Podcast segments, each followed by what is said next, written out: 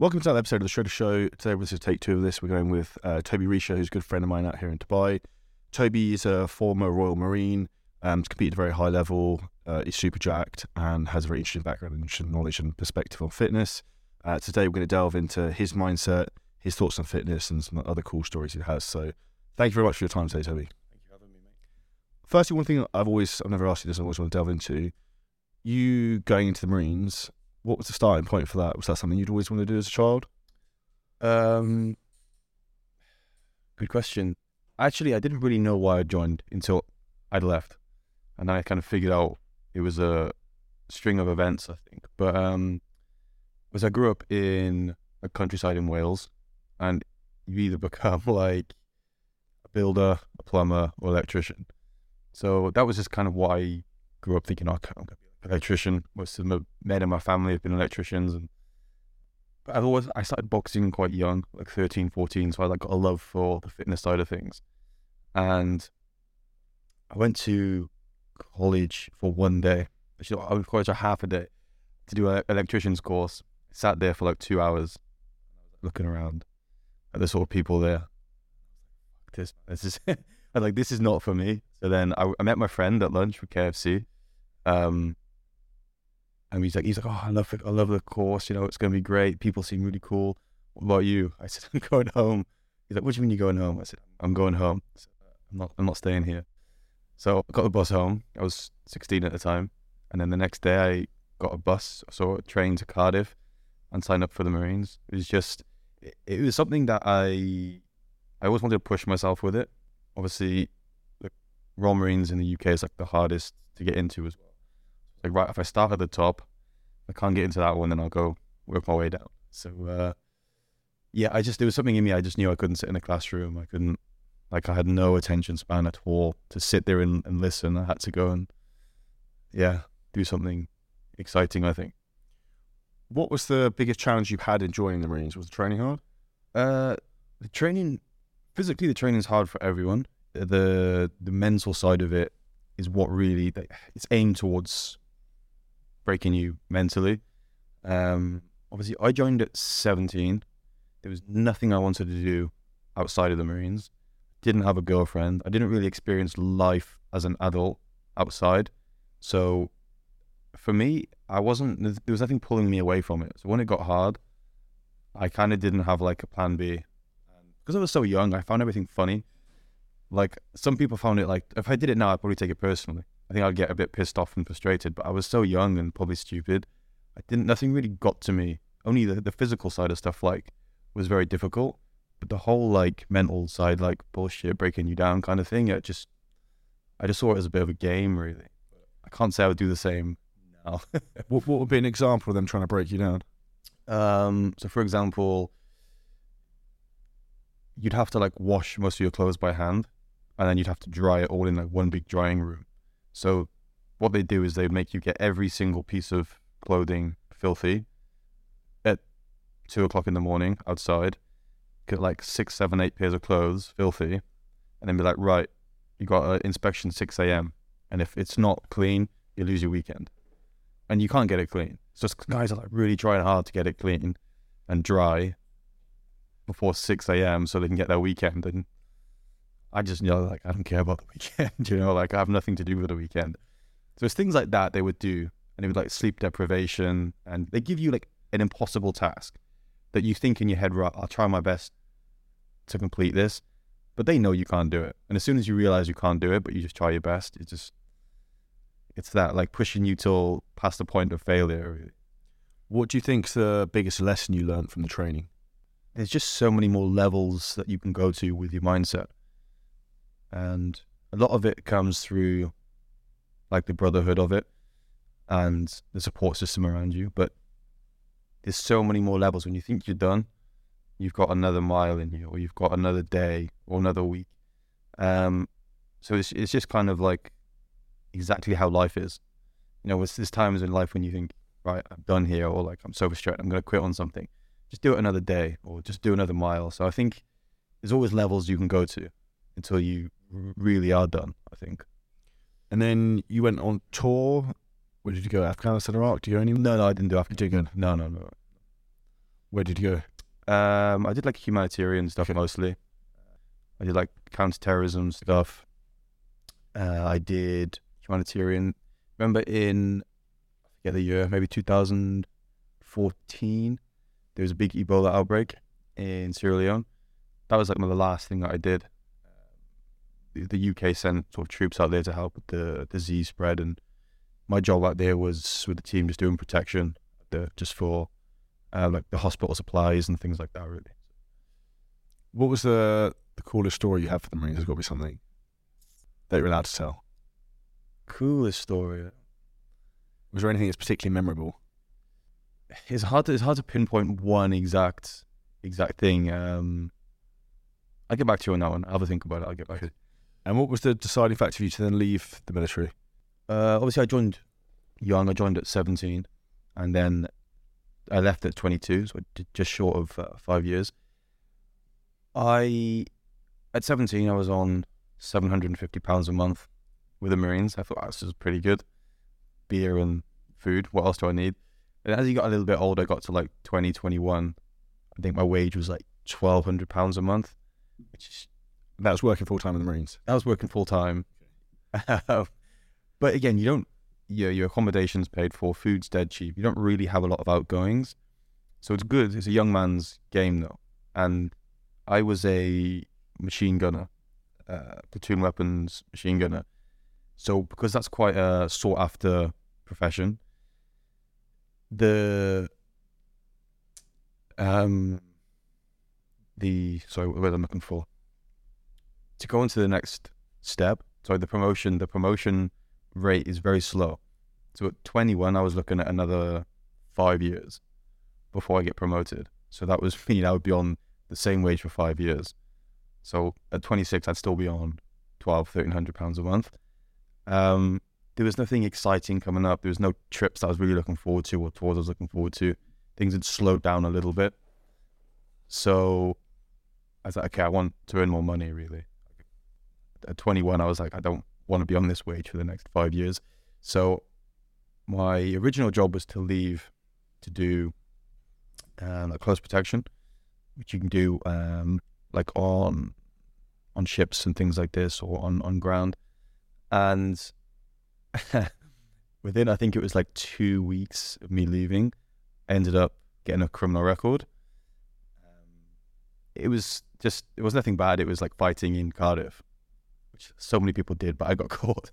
And uh, I couldn't, I, I couldn't get my license. couldn't get a license for it. So that was a point then I realized, okay, I've kind of fucked up a little bit because I've left my solid career, which I actually really loved, to pursue something else, but now I can't pursue that. So it was outside of the Marines. Couldn't go back in, and I had no future ahead of me. So that's another story. Anyway. And at that point, then I presume you went into a lot of fitness. Yeah. So at the point then, I I moved to Ibiza, packed my car up, sold sold my furniture, and I moved to Ibiza for became a stripper. No, I didn't become a stripper at the time. That's later. um, and I was there, and I was in Ibiza, and my my stepfather at the time was living there. You know, we had a nice villa. I had pretty much like everything twenty two year old lad could want, and I just wasn't happy with it. And I was like, "What am I doing here?" He's like, "Oh, you can get some work here. You know, you can do some security work here. You won't need a license."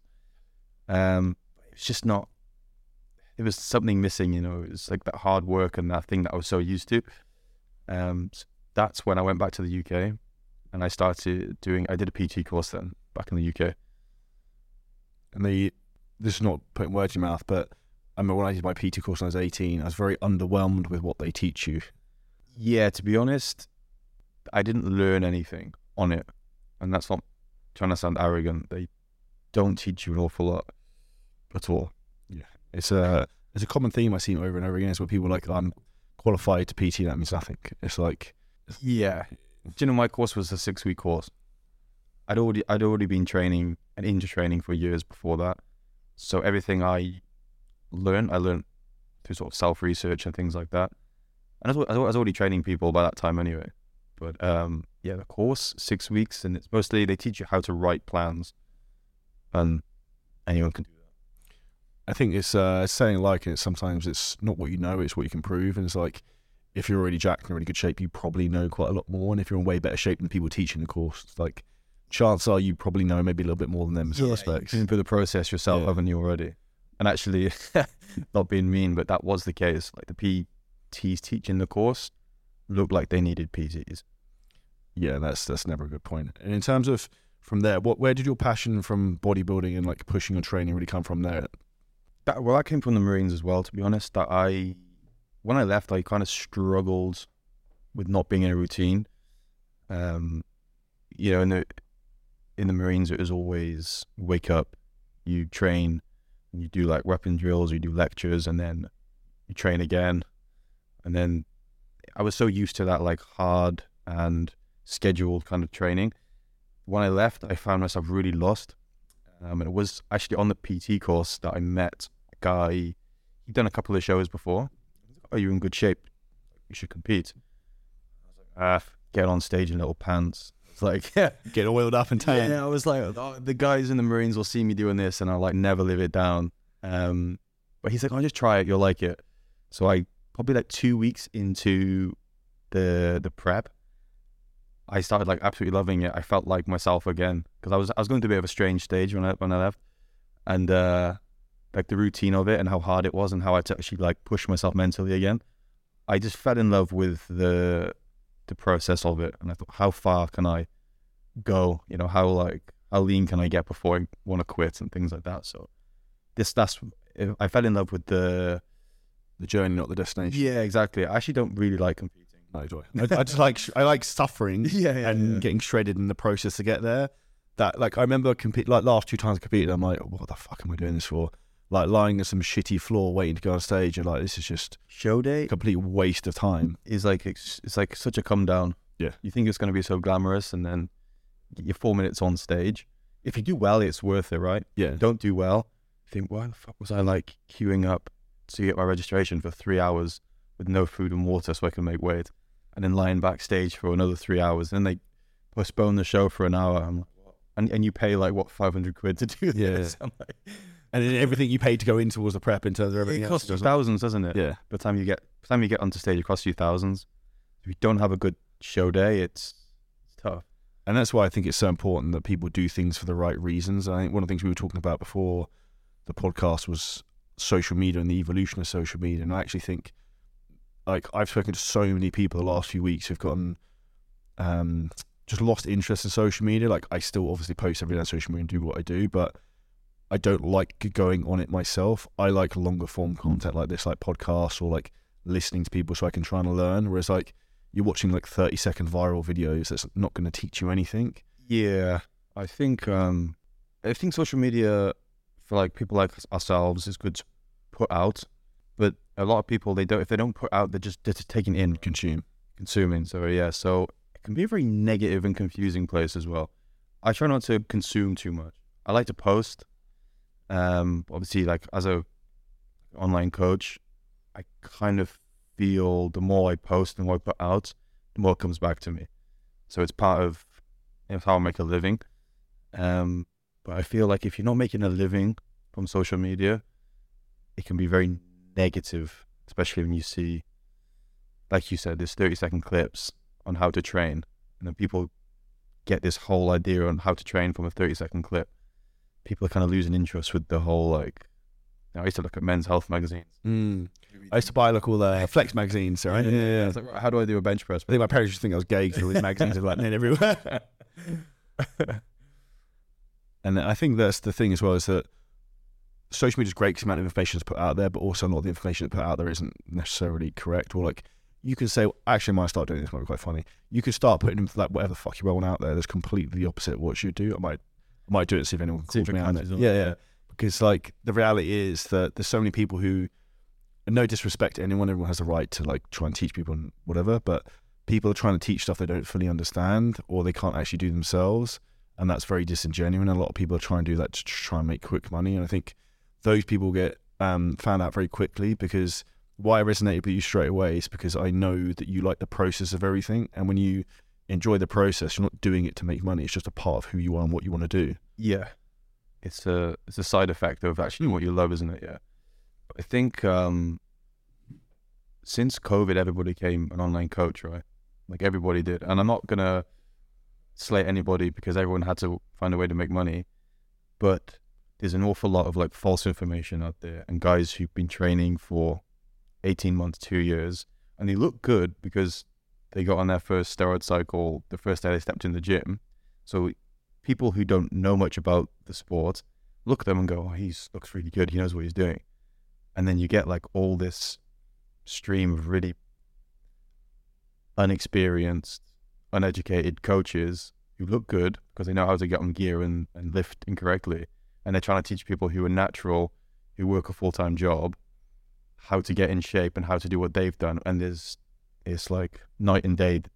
This is, I'll compare the apples and oranges, right? Yeah, It's yeah, yeah. like it's uh, it's ironic you put it like that because that's probably the one of the easiest ways to explain it, and you can see them a mile off.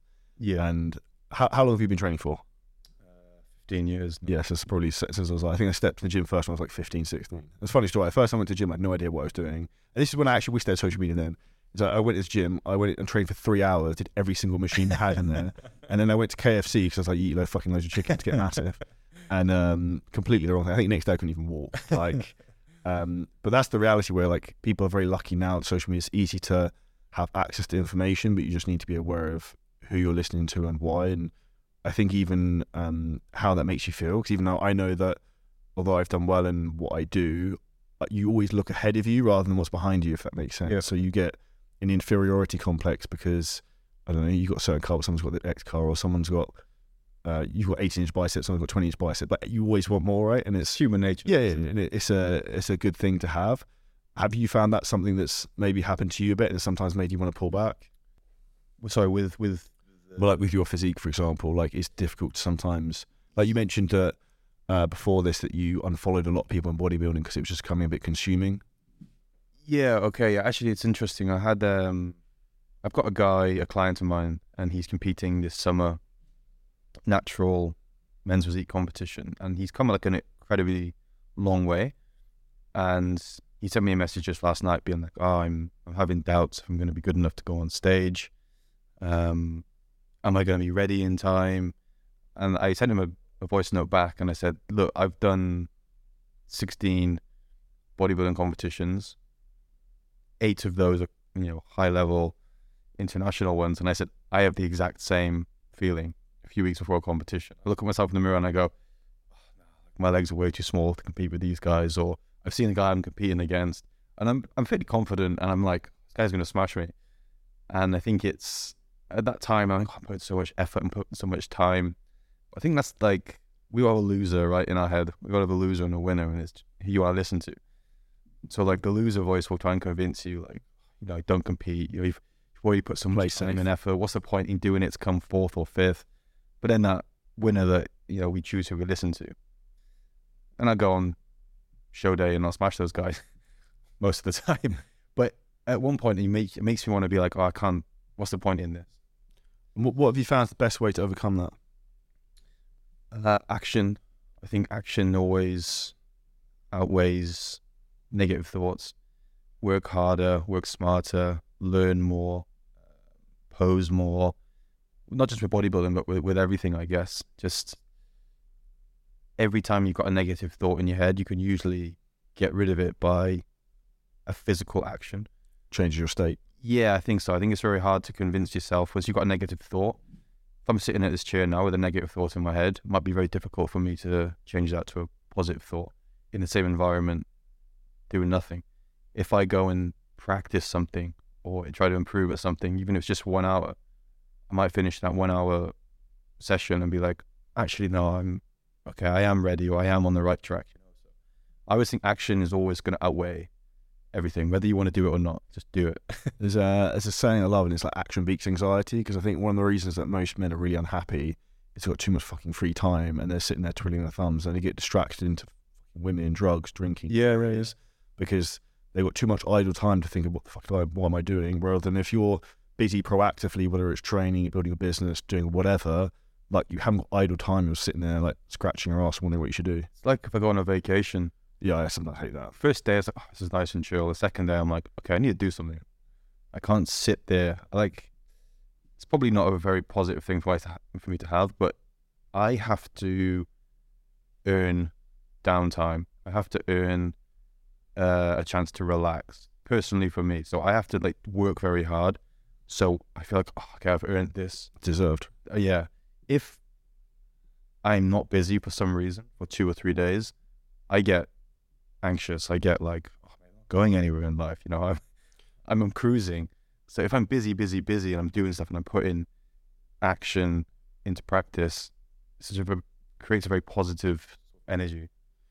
When we come to your sort of like ethos with fitness and training, I know you're doing a lot of stuff differently now, but what, what would you say your main training style looks like? Obviously, we've trained together a few times At the moment, or just at the moment. at the moment, um, Well, let, us go back to when you were competing, maybe. Let's- the like bodybuilding style. I've always been a little bit like I'm not an obs- I'm not an obsessive person. It's like some people I feel they have to be they have to do the same exercise they did last Monday and they have to do an extra kilo or an extra rep. You know, like the progressive overload Yeah. people and they're they're very obsessive with logbooking everything and I'm not gonna criticize that. That works for some people. For me, my training's always been off of feeling rather than data. So some days I can go in the gym and I don't feel like lifting heavy. So I won't lift heavy. I will just do reps and reps and reps and I'll get an insane pump. And some days I'll go in the gym and I will feel like really strong. Like I want to lift heavy today. So as long as my session I feel like I've accomplished something mentally as well as physically, I'm usually pretty happy with that. It's I don't chase I don't chase numbers my training and I don't chase logbooks or data, if you like. It's uh, and this is I think the most important thing for people to understand listening to this is it's down to human psychology, right? Some people are massive nerds and will fucking track everything, and like I've just started working with Luke Miller. I think I spoke to you before about it. And his check-in sheet, like it would take me an hour to fill it in if I did it all. And I literally said to him, "I'm not doing this." Like that, like I'm that would stress me out more than the, the result of the data put Yeah. into it. So it's like you just need my photos, my weight, and general feedback, right? I'm not filling in like what did my shit look like every single day, and like, do you know what I mean? No, that's that that's too much. Um, so I think understanding people's psychology is really important. I'm probably more in the middle ground where like I like to track some stuff, but I think the big thing that I find where that goes very wrong for anyone listening to this is that like I did it recently on T-bar rows, like trying to fucking keep chucking more plates on it, and eventually you're starting to hyperextend off the machines. It's like you have to understand there's adding weight, but within the realm of form, which if you're really trying to push it, your form is eventually going to start to slide. yeah, it's not going to keep progressing at the Mm. rate that you think the logbook is. Um, and the thing with like a lot of logging stuff as well is many people are so accurate on what they're logging, but they're not necessarily accurate on like how many hours sleep did you get, how much sodium did you have, did you have an argument with your girlfriend before you come to train? Yeah, there's there's lots of different things I think that can affect it. So yeah, you might have got an extra rep this week, but last week were they actually better? Did you actually train better? Did you actually contract more? Did you actually make more progress last week than this week? But the book is saying you've made more progress. But I think for me, like I said, it's off a feeling. I know if I've had a good session, even if I haven't lifted as heavy as before. it's interesting you that as well. I think because you have to learn to uh, manage yourself. So, for example, I went away two weeks ago for four or five days. I actually ended up getting sick, so I didn't train at all when I was there. I came back and first day or two I was still a bit ill, but then my strength just shot up since coming back because I'd probably massively burnt myself out. But I'm too like um, strong-minded to be like like I wake up in the morning, my knees just hurt, and I'm like. It's fine. Like that's just how it is. You know, I'm 33 now. I'm getting old. And like that's the reality of like when your body's like saying like you should probably take a few days off. And I think that's um understanding your body and also your psychology. You sometimes need to manage yourself and be like, I need some time off. I'm never really a fan of particular clients like um scheduling in deloads because Exactly. the the reality is like you end up getting the forced one, right? Like you get sick, you go away, whatever. Like I don't think that we don't live in a you're not like Dorian Yates, we live in a fucking box and then you go and train, you go back in your fucking house and There's life happens. Yeah, to yeah. you as well. So right? You you got shit that happens. You've relationship issues, business issues. You might have whatever going on. So, um, I think it's just understanding, like, actually listening to your body of what's going on, being like, everything really hurts in terms of my joints and my strength not going anywhere for the last three weeks. I'm eating like the world. Maybe I need to take a week off. Yeah, yeah, yeah. Yeah, I think it's there's always signs there, isn't it? I mean, people plan deloads in, and that, that's fine. But again, with me, I don't plan deloads in with myself or my clients because nine out of ten people, they will have a okay. I'm going on a long weekend somewhere. I'm not going to be training, or like you said, oh, I've got sick. Especially the last two years, people have been getting Mm. sick more than ever, right? People take a week off or ten days off every probably twelve weeks or something anyway, Yeah, naturally. So it's, a, it's an important thing. And I think one of the things I know about you is you fucking love to train and work out. Because every time I look on your fucking social media, I give a really good example of this. Last time me and Toby trained, we trained arms because his arms are much bigger than mine. I'm trying to catch him. So when when uh, when we uh, he messaged me, but I'm running ten minutes later behind a boxing session. Turn up and he's fucking doing like kickboxing for like an hour, then go straight into train arms afterwards. It's like fuck me, like you. And then I think you did a rowing session or something stupid later on that day. Like yeah. you love training, like just generally exercising a lot, right? yeah, yeah.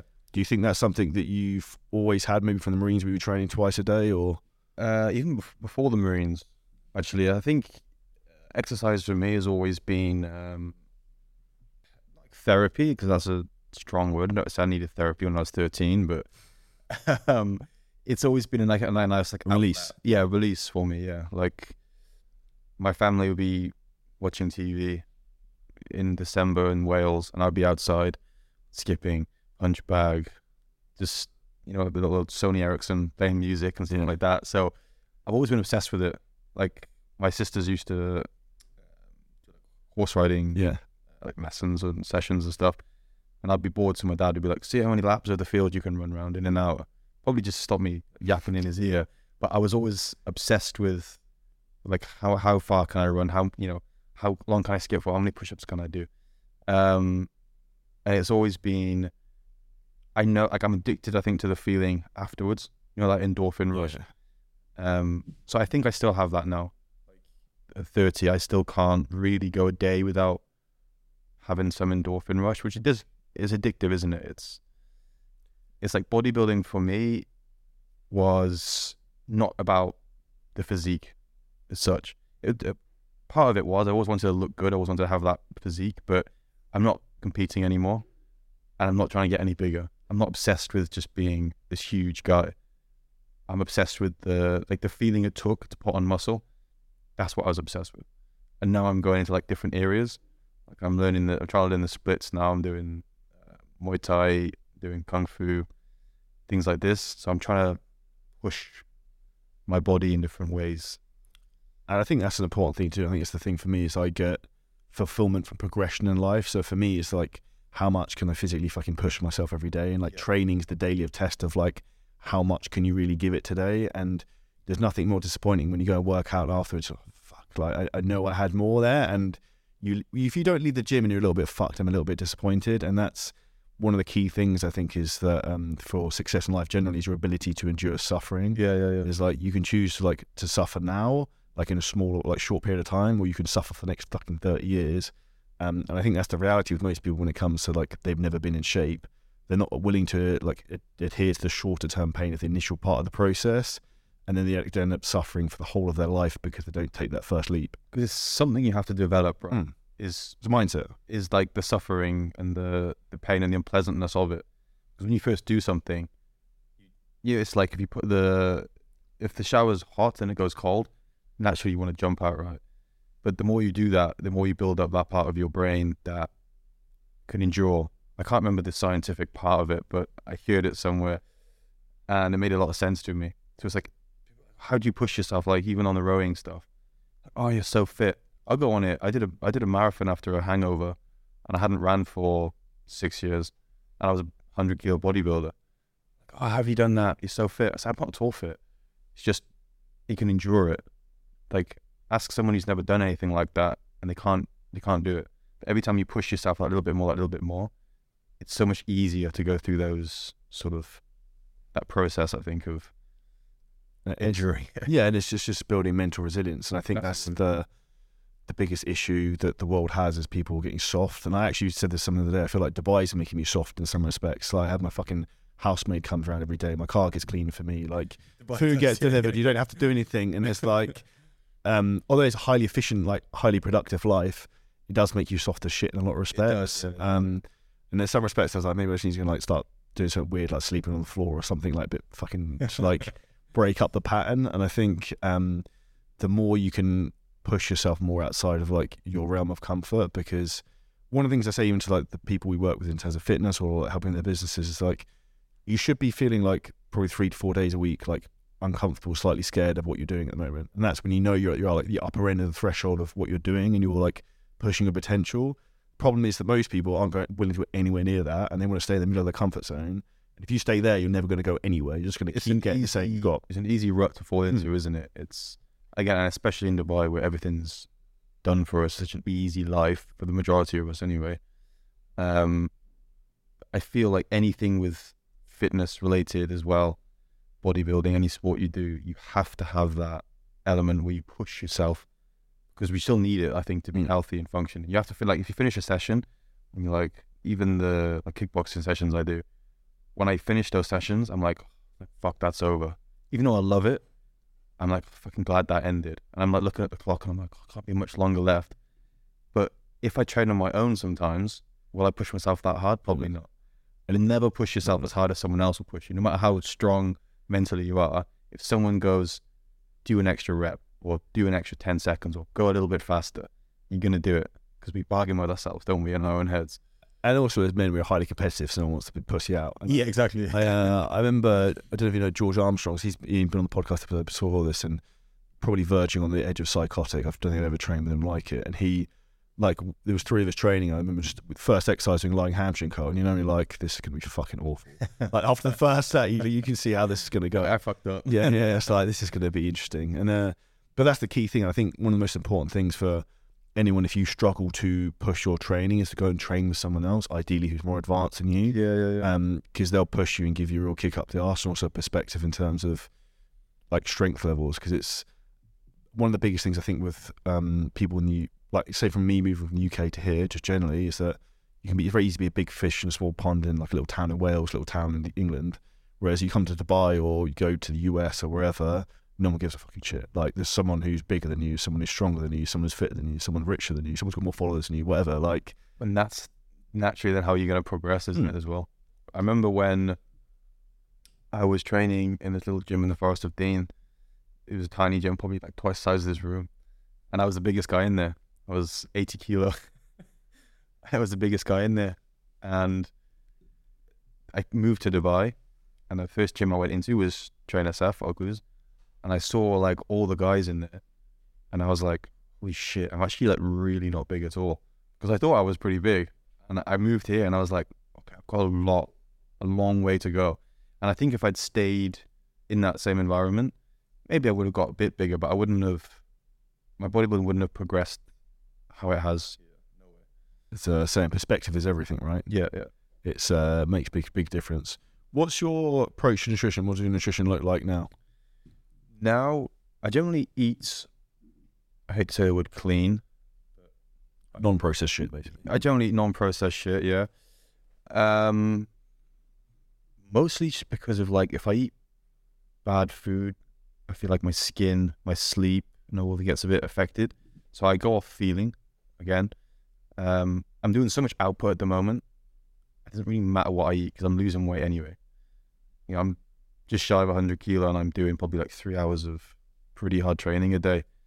Um, so I can get away with eating what I want, but I'll eat three decent meals that are clean, and then some shakes. I usually have like nuts, and if I want something, I'll have it. And it's something that I in bodybuilding, I was so. I know everyone everyone in bodybuilding say I was so strict, but when I say like to the gram, I mean to the oh, to the gram with everything. So I had that obsessive mindset like when I left the Marines as well. I was like, this is like discipline. I have to I have to do it. I got almost got off on like being so accurate with it.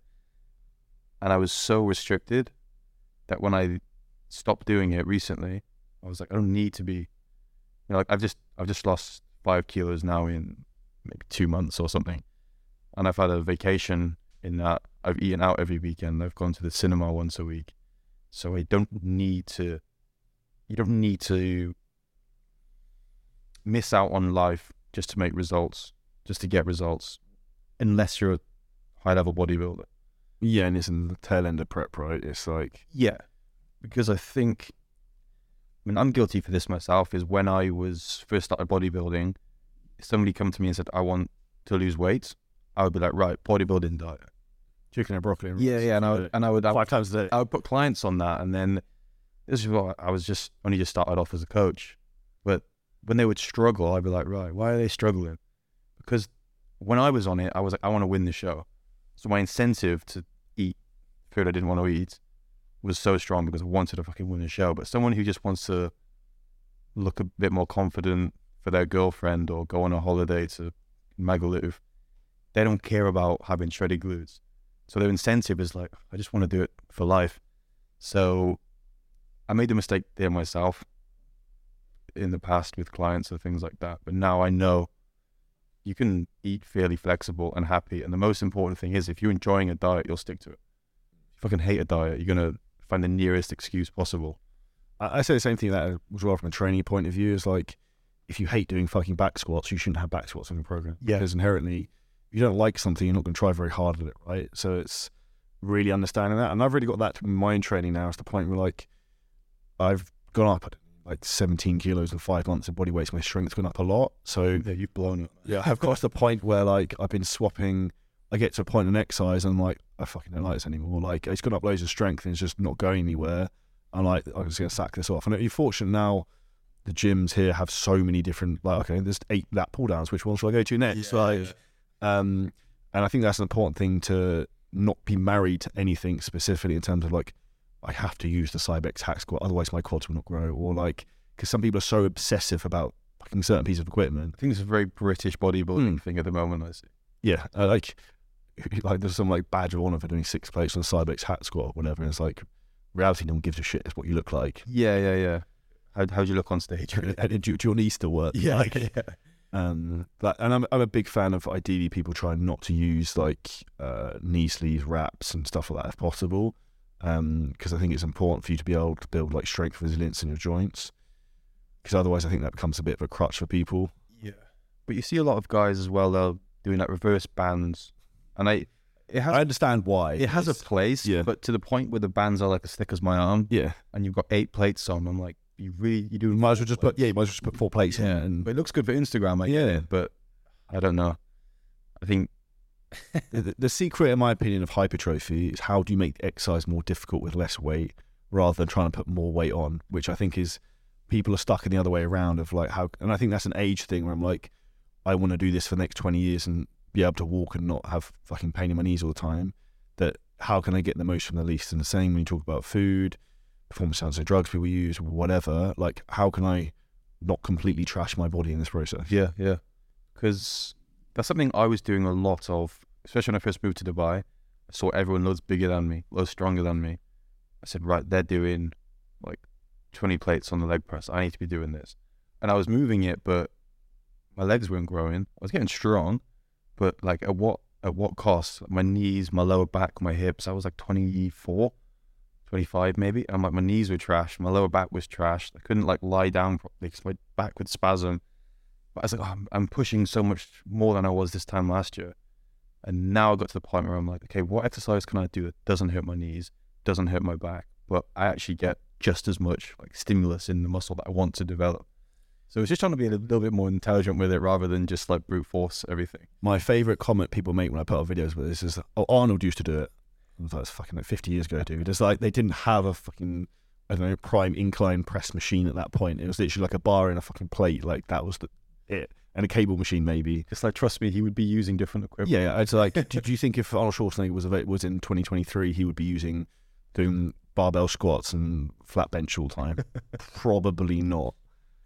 It's the same with social media though. Like a lot of the the older bodybuilders, I see these young kids on social media. They don't they don't care about bodybuilding. I think yeah, but if you had social media back when back in the day, these guys would do a photo shoot a week when they were in peak condition. So you're telling me that you didn't care about publicity, you didn't want people to see your pictures? Of course you did. You didn't have access to it. So now you've got like younger people posting their progress on Instagram every day. You can't really criticize them for it because they don't you don't you don't get money from magazines anymore. You know, like guys would be in Flex magazine and stuff. They get a contract, right? They don't do that anymore. So guy, everyone has their own individual social media of way to get noticed, to get sponsors, to make money through the sport of bodybuilding as well. So I know like a lot of the older guys have like been criticizing it. It's like times change. People, you know, there's no money in bodybuilding, really, is there? Everyone has to go their own way about it. And I think it's uh, that expression, the cream will rise to the crop. I've interest, obviously, you've done pretty well. You mentioned in terms of your social media growing pretty quickly over the last two, three years. So it slowed down a bit thanks to Instagram gods. What would you put that down to? Um, to be honest, I'm glad that I started working on my social media when I did, because I feel like there wasn't loads and loads of guys who were doing it at the time. There was a bit, but I think I progressed pretty quickly um, in terms of my physique and things like that. And I just I kind of got in, like I, I started to meet people who were already quite good on it, like uh, like Tom Coleman, things like Yeah. that. So I was I, I competed against him, and then like I did like he sponsored me for a bit with his clothing brand and things like that. Helped my social media, kind of who you were in with. Um, but then also just like I 2020 and 2021, I got probably was probably my best year for competing and things like that. Um, and I was just posting like I think I did five, four or five shows back to back over the space of a few months. So I was just posting constant like peak condition photos, which were then getting shout outs um, and reposts from like other bodybuilding pages. So that kind of helped it grow a lot more. I think in my off season, my social media was like so slow because no one wants to post someone who's like sounds stupid but twelve percent body fat, and people want to see four or five percent body fat Yeah, shredded out your face. yeah, yeah. So, and I think it was it's actually a lot of pressure for me after one of my last shows was to get back to a healthy body weight because I was because I make money through my social media.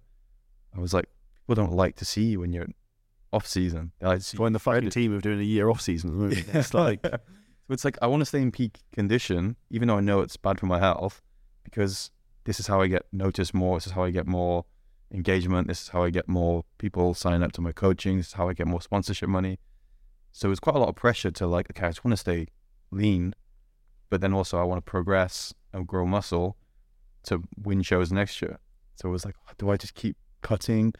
It's And you get stuck in that paradigm, then this expression like you can't chase two rabbits, so you can't, Yeah. you can't try and get fucking huge, and you can't also be shredded at the same time. 'cause you need to be in a, not, yeah. a deficit to be shredded. You need to eat in surplus to build muscle. Yeah, yeah. So it's like it's that thing when people come to you, it's like I, I want to get huge, but I want to get shredded. I was like, mm, you need to focus on one at a time. Yeah, yeah. Unfortunately. Um, yeah, it's, it's not a perfect world unless you're in a position where you're like you've never trained before, you're coming back from an injury. That's the only other Yeah. exception to rule with that. So like you, as you and I are now, training for no, it's not going to. Be good ten years. I, I, I don't know how you could get such a response like that. I, get, I don't know. The only this is a really weird thing. Do you know like the EMS electromagnetic? yeah, yeah, yeah. So I did two sessions with that with a guy called Andy Velchik in uh, the US. Fuck me, I have I literally I couldn't fucking lift my arms up for like the next day. I was happy, yeah. like insane. Um, I think if I did that for like twelve weeks, like four times a week, I think your body would be like. I don't know how it go about maybe retaining some of that because it's such a weird stimulus. Yeah, yeah, yeah. That's the only way I can Never think. tried it. It's the only way I could think you could really shock your system with something that's completely different. I see a lot of the top pros using them now for quads and stuff, mostly on like leg extensions and things. Yeah, the, I haven't done that yet. I plan on doing that when I go to Vegas in a, a month or two. But the, I literally, I think I took a photo. I've no like, I was much leaner at the time. My fucking upper body was just like ballooned. Like every like corner of like muscle fibers in your chest were like were just getting forced to light up that you don't really use. Do that before you go on stage. In fact, actually, that's actually a fucking good idea. That's fucking smart. No one's ever thought that. You have to edit this out. Maybe this could be our. We can come up with a secret device to do that. Um, but that would be something I think that could maybe get new stimulus. I know one of the the big things that you're really heavily into now is like martial arts and boxing. How does that sit in with your training, and how do you not break yourself with doing so much volume? Um, I've changed my weightlifting a lot. My volume's a lot. I love volume usually. I'd go and do like five, six exercises on chest, like four, five sets of each exercise, just because I love doing it. Um, but now I find like I can do it, but then I'll struggle if I have like a Muay Thai session the next day. I've trained up a body. Me holding my hands up for an hour Kills you. kills me. And everyone says you need to lose muscle if you want to keep your hands up. I don't want to lose. yeah, yeah. I'm not. I'm not. I'm not trying to get anywhere with with the sport. I just enjoy it. Um, so I kind of have to work around it. And it's like I can't train legs before a session because I'm I'm kicking. I'm on my feet a lot. So I, I I've dropped my volume down. For chest day, for example, I will do like three exercises now. I'll do flies. I'll do like a heavy incline barbell press, and then I'll do a machine that I find works. I'll do four sets on each of those, hard till failure, and that's that's all I do. I keep my volume a little bit lower now, and I find it's a lot less stress on my shoulders, my elbows, things like that. I know one of the things we also spoke about before this was um, deep tissue massage was a big thing. I'm a, huge advocate for, um, which I think for anyone who, particularly as you get older, and or if you're trying to really like dramatically add a lot of muscle to your frame, or you're doing a new sport like boxing, um, ki- Thai boxing, I think is really important because you get so many like impingements and like muscles just knotting up all the time. Yeah. Um, would you say that's something that's helped you? So I try to get one every sort of five days if I can, um, and I can tell the difference if I if I miss one or I'm busy or traveling. I can really tell the difference, especially between the mobility, hips, shoulders, and my neck. I go like two weeks without deep tissue. I get migraines because of the muscles in my neck pull tight through my head. Um, so I get a lot of work done. Yeah, to my neck, shoulders, and now especially I'm doing lots of stretching. I get pains in different areas. So I'm loosening off. Yeah. I'm finding like ranges of motion I never had before. Um, so deep tissue for me is, yeah, it just stops me. Well, sorry, it enables me to just keep going. I think. What what does your stretching routine look like at the moment? Do you stretch after weight training, after kickboxing? How does that look? I actually try to do it completely separate. I'm doing I'm doing a row challenge at the moment. Yeah, I was going to ask you about this. Yeah, It's like 15 minutes for 15 days. Sounds easy, but is that 15 minutes straight in one session? Uh, yes, it's pretty much just like some some are intervals, some are like fifty minutes straight. It's different things like this, but I have like twenty people doing it at the moment, and I took the row on the first day, fifty minutes straight, and I'm doing like a sort of a program for the fifteen days. Some of them don't know this yet, and on the last day, the fifteenth, the last session will be the same as the first one. So we're going to see how much they've improved by, and the winner might get a little gift. What does so how how's the the training changed over the days from say day one 15 minutes straight? What would day two, three, four, five look like? So we do like intervals. Some intervals will be like a minute on, 30 seconds off, 15 minutes, which is pretty, doesn't sound that hard, but anyone who's used the rower intensely, it's like it's pretty disgusting. So what I'll do is I'll do like two or three days hard, and then I'll do like a back off row, which will be sort of 15 minutes, but you've got to keep your strokes less than 20, which is a slow. Like most people's pull rate is like 30 to 36 in my group. Um, What's yours? 28 to 30. Mine's quite slow. I'm still like a bodybuilder, so I I do the row like a Like a leg press through. yeah, yeah. So I, I I do like quite powerful, but slower. Some people are better, quick. yeah, short and fast. Um, What makes the bigger difference? Is it the speed you go out, or is it the power output and just how much drop force it's the you? power output. Yeah. Okay.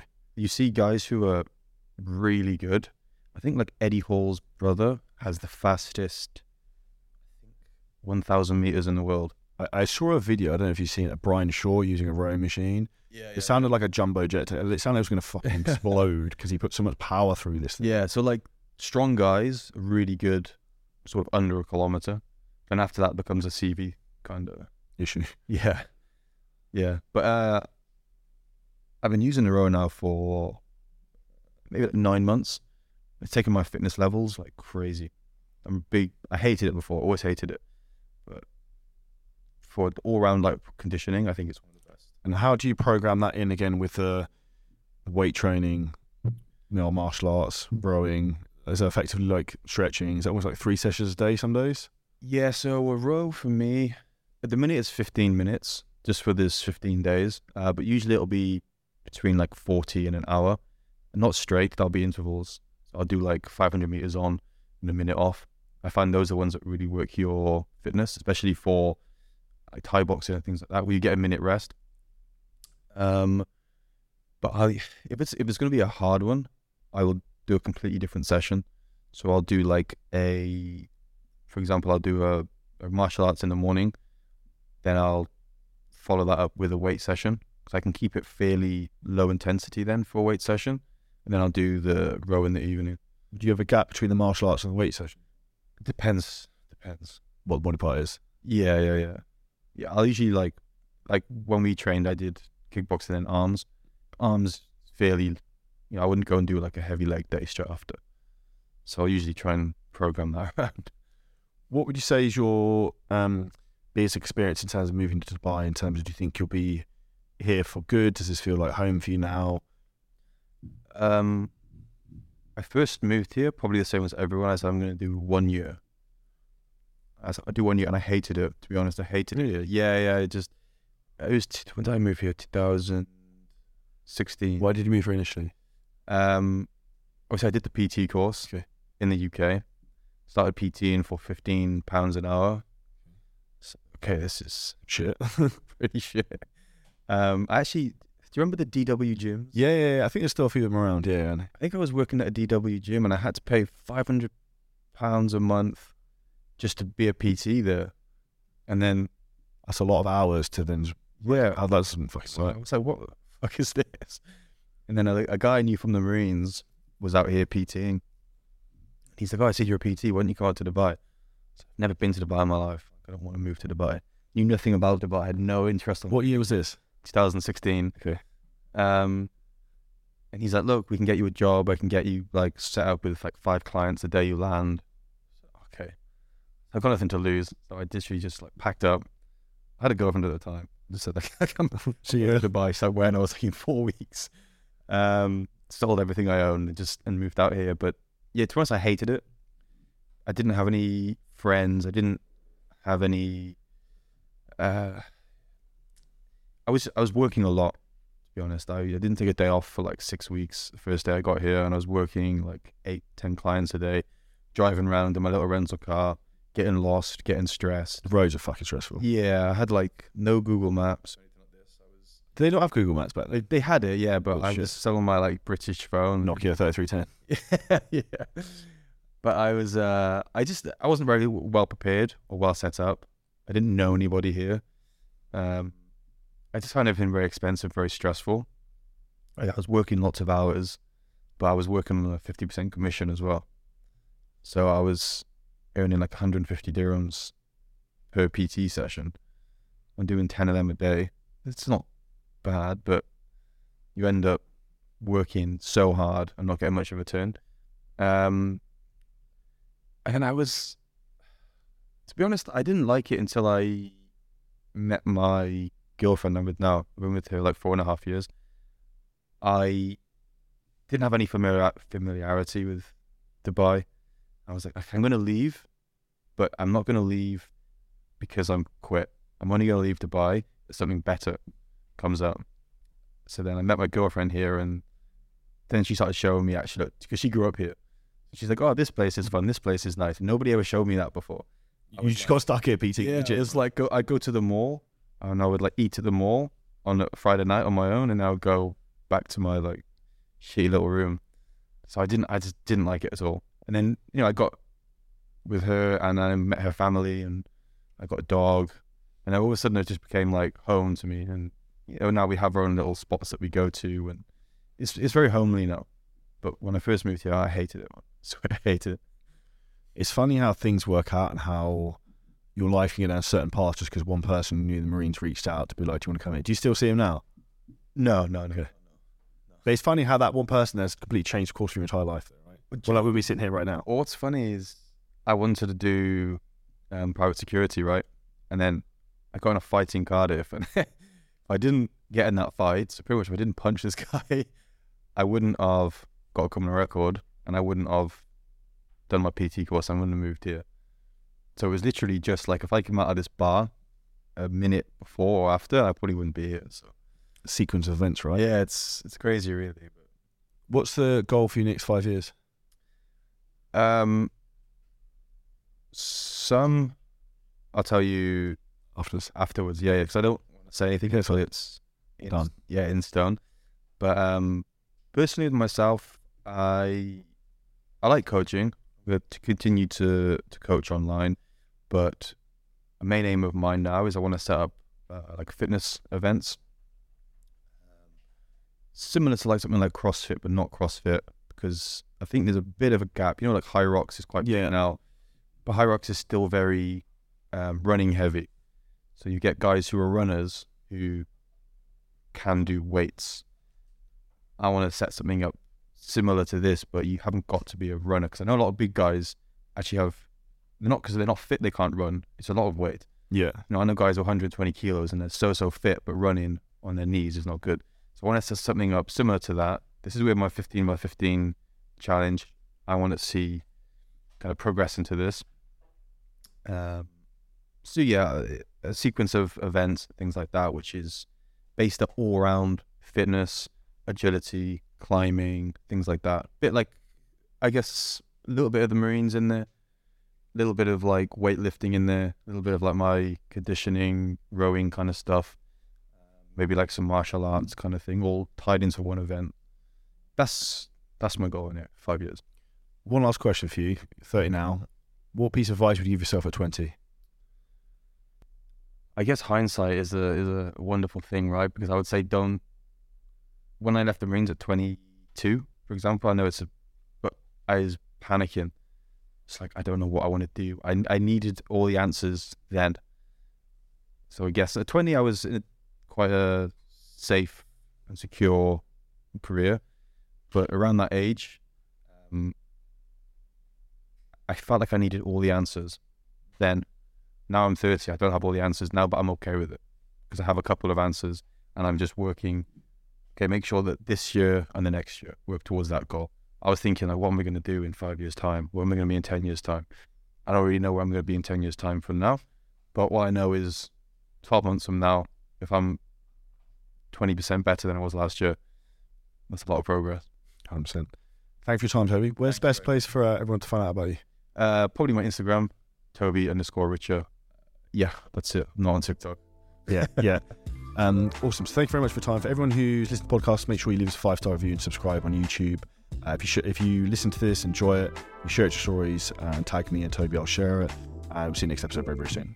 Thank you. Thank you. It was awesome. Cheers, man.